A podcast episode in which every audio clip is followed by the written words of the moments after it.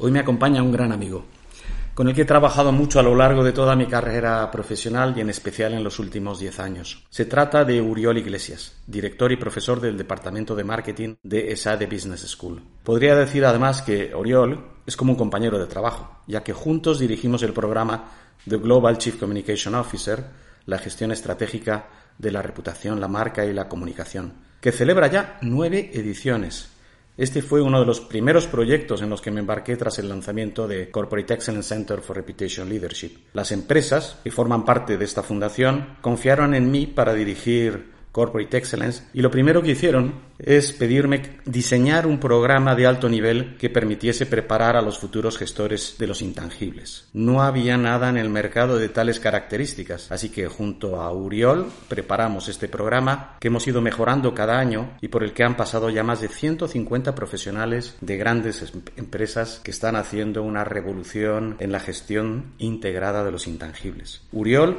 es uno de los principales expertos en construcción y gestión de marcas corporativas. De hecho, es el autor más citado en este campo en el ámbito internacional. Desde hace años, además, participa en el think tank Medinge, que promueve el movimiento de marcas con conciencia. Es para mí una gran satisfacción tenerlo hoy con nosotros.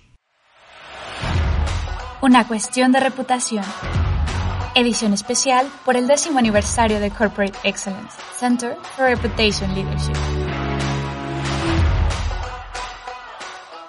Si, mirásemos ahora lo que está ocurriendo, y el lunes precisamente presentamos con Edelman los resultados para España del barómetro de confianza, lo vamos a presentar el lunes a las 4. Eh, lo que hemos visto en los resultados de Edelman es que después de 21 años de realizar este estudio, pues las empresas aparecen en primer lugar, bueno, liderando la generación de confianza. No había ocurrido nunca. Siempre habían sido las ONGs.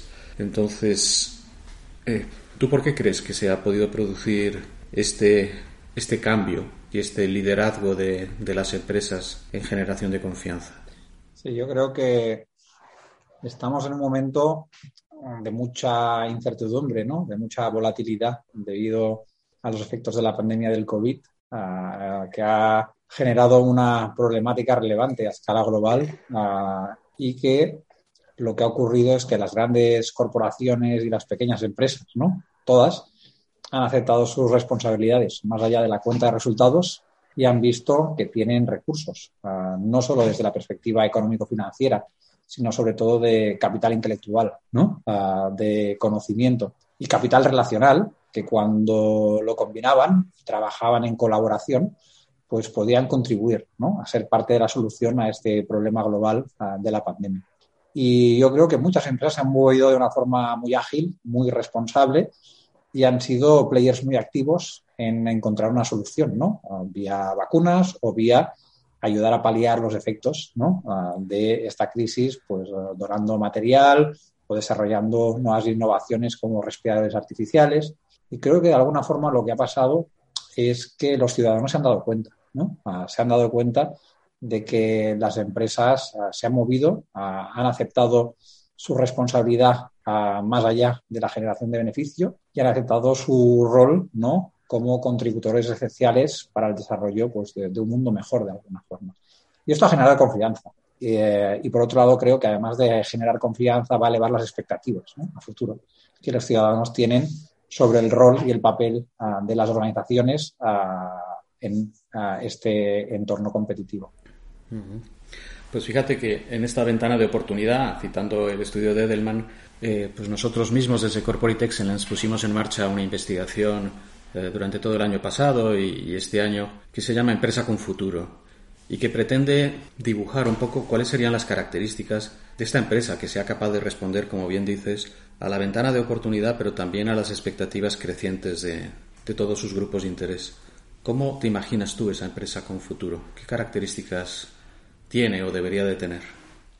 Mira, recientemente. Escribí un artículo al Journal of Brand Management donde reflexionábamos sobre las marcas corporativas de futuro. Al final, las marcas corporativas son la cara visible de las organizaciones de futuro. Y cuáles eran los principales retos que, tenían y, cómo las veíamos. Yo creo que hay, dos características fundamentales que van a tener que cumplir todas aquellas empresas con futuro. Ah, podríamos hablar de más, ¿no? pero hay dos centrales para mí. Una primera, que es la conciencia, ¿no? La conciencia empresarial, desde la perspectiva que cada vez va a ser más relevante, más importante que las empresas tengan un propósito transformador, más allá de la generación de beneficio y una visión balanceada de los distintos stakeholders de la, de la compañía. Que esta visión balanceada de los distintos stakeholders de la compañía, más allá de los clientes y los accionistas, debe incluir, por supuesto, a los empleados, debe incluir a sus partners, debe incluir a su contribución a la sociedad. Las empresas deben empezar a considerar también a la tierra ¿no? como un stakeholder clave, al cual hay que incorporar. Y, últimamente una pregunta recurrente que les hago a las organizaciones es quién representa la tierra ¿no? en tu stakeholder table de alguna forma. Entonces esta conciencia va a ser cada vez más fundamental. Ah, primero, porque como decía anteriormente, las exigencias de los ciudadanos están creciendo. Ah, los consumidores ya no son solo consumidores, son ciudadanos activistas. Y Greta Thunberg ¿no? sería un poco el ejemplo paradigmático. En segundo lugar, porque están apareciendo pequeños players, pero que están disruptiendo la forma tradicional ¿no? de jugar de los grandes competidores, ¿no? Como podría ser pues, el caso de Coalf en España en el sector textil, Tony Chocolole, ¿no? si hablamos de producción de chocolate ¿no? responsable, etcétera. Y además los inversores se están dando cuenta de ello y todo lo que es el disinvestment, ¿no? Sabemos que se está doblando ah, en el último año y va a volver a doblarse en el siguiente. Ah, entonces, todo esto está creando un contexto ¿no? Ah, que hace que esta exigencia de conciencia vaya a ser cada vez más, más relevante. Ah, porque además muchos de los problemas fundamentales que tiene la humanidad, no solo el COVID, sino el cambio climático, las desigualdades entre sociedades o entre países, las crisis de refugiados, no las van a poder solventar solo los gobiernos. ¿no? necesitan del capital económico, financiero, intelectual y relacional de las organizaciones. Entonces yo creo que una primera gran característica es la conciencia y la segunda gran característica va a ser la cocreación. ¿Por qué la cocreación? Porque cuando queremos dar respuesta a problemas complejos, donde además los ciclos de innovación son cada vez más cortos y más rápidos, para seguir siendo competitivas las empresas y adaptarse a esta creciente rapidez de los ciclos de innovación, esto es algo que requiere el desarrollo de nuevas competencias, el desarrollo de nuevas capacidades organizativas, que es muy difícil desarrollarlas internamente, solo trabajando con el capital dentro de la organización y hacerlo en la ventana de oportunidad, para aprovechar estas oportunidades. Y por eso las empresas cada vez más se van a tener que abrir y trabajar conjuntamente con otras organizaciones, con otros individuos. Si además esto lo quieren hacer para dar respuestas relevantes a problemas relevantes de la sociedad, ah, evidentemente van a tener que colaborar ah, con estos distintos stakeholders para saber cuáles son las problemáticas, para encontrar soluciones conjuntas que sean relevantes, ¿no? Y para integrar todo ese know-how y capacidades de las cuales no, no disponen. Entonces, por eso, ah, si yo creo, bajo mi perspectiva, las dos grandes ¿no? palancas que van a marcar en gran medida las organizaciones del futuro van a ser esta conciencia empresarial, esta conciencia organizativa y la necesidad de las organizaciones de abrirse, de abrirse y co-crear y colaborar con muy distintos partners para dar respuestas relevantes a problemas relevantes, integrando y desarrollando en periodos de tiempo cortos nuevas competencias distintivas. Muy bien, pues fíjate que escuchando con mucha atención y aprendiendo de lo que nos estás contando, eh, voy tirando de algunas cosas, ¿no? Has hablado del capital talento, del capital innovación, del capital relacional, de la marca. Estás hablando de intangibles, de, activos y de recursos intangibles. ¿Cómo ves tú estos intangibles a día de hoy? ¿Es algo que han tomado conciencia de la existencia de, estos activos o no? Muy buena pregunta. ¿no? Uh, yo creo que fundamentalmente hoy en día estamos ya en, la economía de los intangibles, ¿no? Eh, y el directivo que no entienda esto no va a saber eh, realmente cómo gestionar su organización y cómo gestionar los procesos de creación de valor. Hemos pasado de una economía industrial o postindustrial, ¿no? Centrada en la tecnología, centrada en determinados recursos de producción, centrada ¿no? en determinados outputs también, a una economía que se sustenta fundamentalmente por el valor de los intangibles. ¿no? Y cuando las empresas compran otras empresas o cuando los inversores invierten, lo hacen fundamentalmente analizando y pensando en la marca el valor de la marca, el valor de la cartera de clientes, ¿no? el capital ¿no? relacional de las organizaciones. Y esto realmente es lo que mueve y va a mover el mundo empresarial en los, en los próximos años. Y evidentemente, esto lo que nos lleva es a la necesidad de contar con un tipo diferente de líderes, un tipo de líderes que tiene que entender primero la relevancia de estos activos intangibles y segundo, tiene que saber también cómo construirlos y cómo gestionarlos. Esta economía de los intangibles demanda líderes que sepan construir marcas fuertes, demanda líderes que sepan construir reputaciones corporativas sólidas y demanda líderes que sean capaces de atraer y retener a talento, ¿no? Porque si no tenemos marcas fuertes, reputaciones sólidas y no tenemos talento interno y luego sabemos abrirnos hacia afuera y desarrollar este capacidad relacional que nos permita co-crear, no seremos capaces de competir ¿no? de una forma eh, efectiva. Y esto es un cambio de paradigma en la gestión que es muy relevante, porque tradicionalmente las preocupaciones de la alta dirección eran otras, ¿no? Ah, y tienen que empezar a comprender que necesitan desarrollar otras capacidades, otras habilidades y otro tipo de, conocimientos. ¿Y has detectado tú avances en precisamente este desarrollo de líderes eh, que sean capaces de gestionar de una forma integrada estos intangibles? ¿Queda camino por recorrer? Sí, yo creo que todavía queda mucho camino por recorrer, ¿no? Sobre todo para conseguir que esta aproximación sea una aproximación mainstream, ¿no? De alguna forma. Pero bueno, creo que iniciativas, ¿no? Como por ejemplo el programa uh, de Global Chief Communications Officer, ¿no? que uh, pues Corporate Excellence y ESADE desarrollaron de forma conjunta también hace ya casi 10 años, ¿no? Eh, efectivamente. Uh, y que en breve yo creo que tendremos que celebrar también, ¿no? La, la décima edición es un paso muy importante en este sentido, ¿no? Porque permite formar a DILES primero con conciencia de la relevancia de los activos intangibles, segundo, con los conocimientos necesarios para construir marcas fuertes y reputaciones sólidas. Y tercero, con las uh, habilidades y capacidades de liderazgo ¿no? uh, necesarias para liderar en esta economía de los intangibles. Entonces, uh, programas de este tipo yo creo que son relevantes y que lo que hacen es ir construyendo también ¿no? una determinada visión conjunta, un determinado lenguaje conjunto, una determinada forma de gestionar que eh, es muy relevante. También creo que es fundamental que poco a poco uh, vayamos reforzando ¿no? uh, esta red de alumni tan potente que tenemos ¿no? uh-huh. para que actúe también como correa de transmisión ¿no? de esta nueva visión y sea capaz de impactar a, a, muchas otras organizaciones y compañeros. Efectivamente, este esfuerzo que venimos realizando conjuntamente hace casi 10 años yo creo que es un ejemplo de, de innovación y de liderazgo en este campo en el mundo de las escuelas de negocios. No solo en, en, Europa, sino con una mirada global. No conozco yo ejemplos de formación en la alta dirección en toda esta parte que al final supone pues entre un 50% del valor y del riesgo o un 80% si, si miramos a las empresas del Standard Poor's 500. ¿Por, ¿Por qué no es mainstream? Completamente de acuerdo. Creo que las escuelas de negocio tienen que adaptarse uh, y tienen que transformarse. ¿no? Uh, todavía, por desgracia, en muchos ámbitos el currículum es demasiado tradicional ¿no?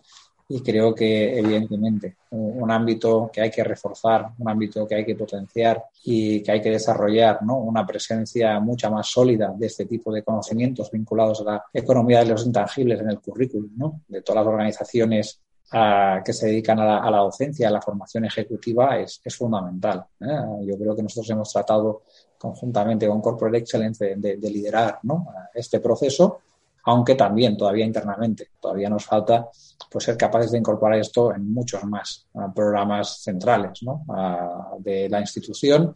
Este es un trabajo que sin duda alguna eh, iremos realizando y que queremos ser los que de alguna forma también ayuden a liderar esta transformación o una de las organizaciones educativas que ayuden a liderar esta transformación de eh, las escuelas de, negocio, que por otro lado yo creo que tienen la responsabilidad ¿no? Uh, pues de también retar los modelos clásicos de educación, los modelos clásicos de, de, gestión y ayudar a desarrollar en los directivos pues misiones, como decíamos, más conscientes, ¿no?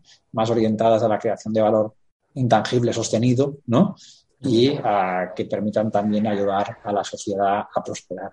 Sí, de hecho yo creo, bueno, que, lo que estamos haciendo eh, con, con ESADE y contigo dirigiendo este programa es lo más urgente, ¿no? Porque lo más urgente era tener a los gestores que sean capaces de, de llevar a cabo una gestión integral de la marca, la reputación, la comunicación, el propósito, la sostenibilidad y que estén familiarizados con las métricas de, intangibles. Es, eso es lo más urgente, porque hay una necesidad imperiosa por parte de empresas y de instituciones a la hora de contar con los especialistas.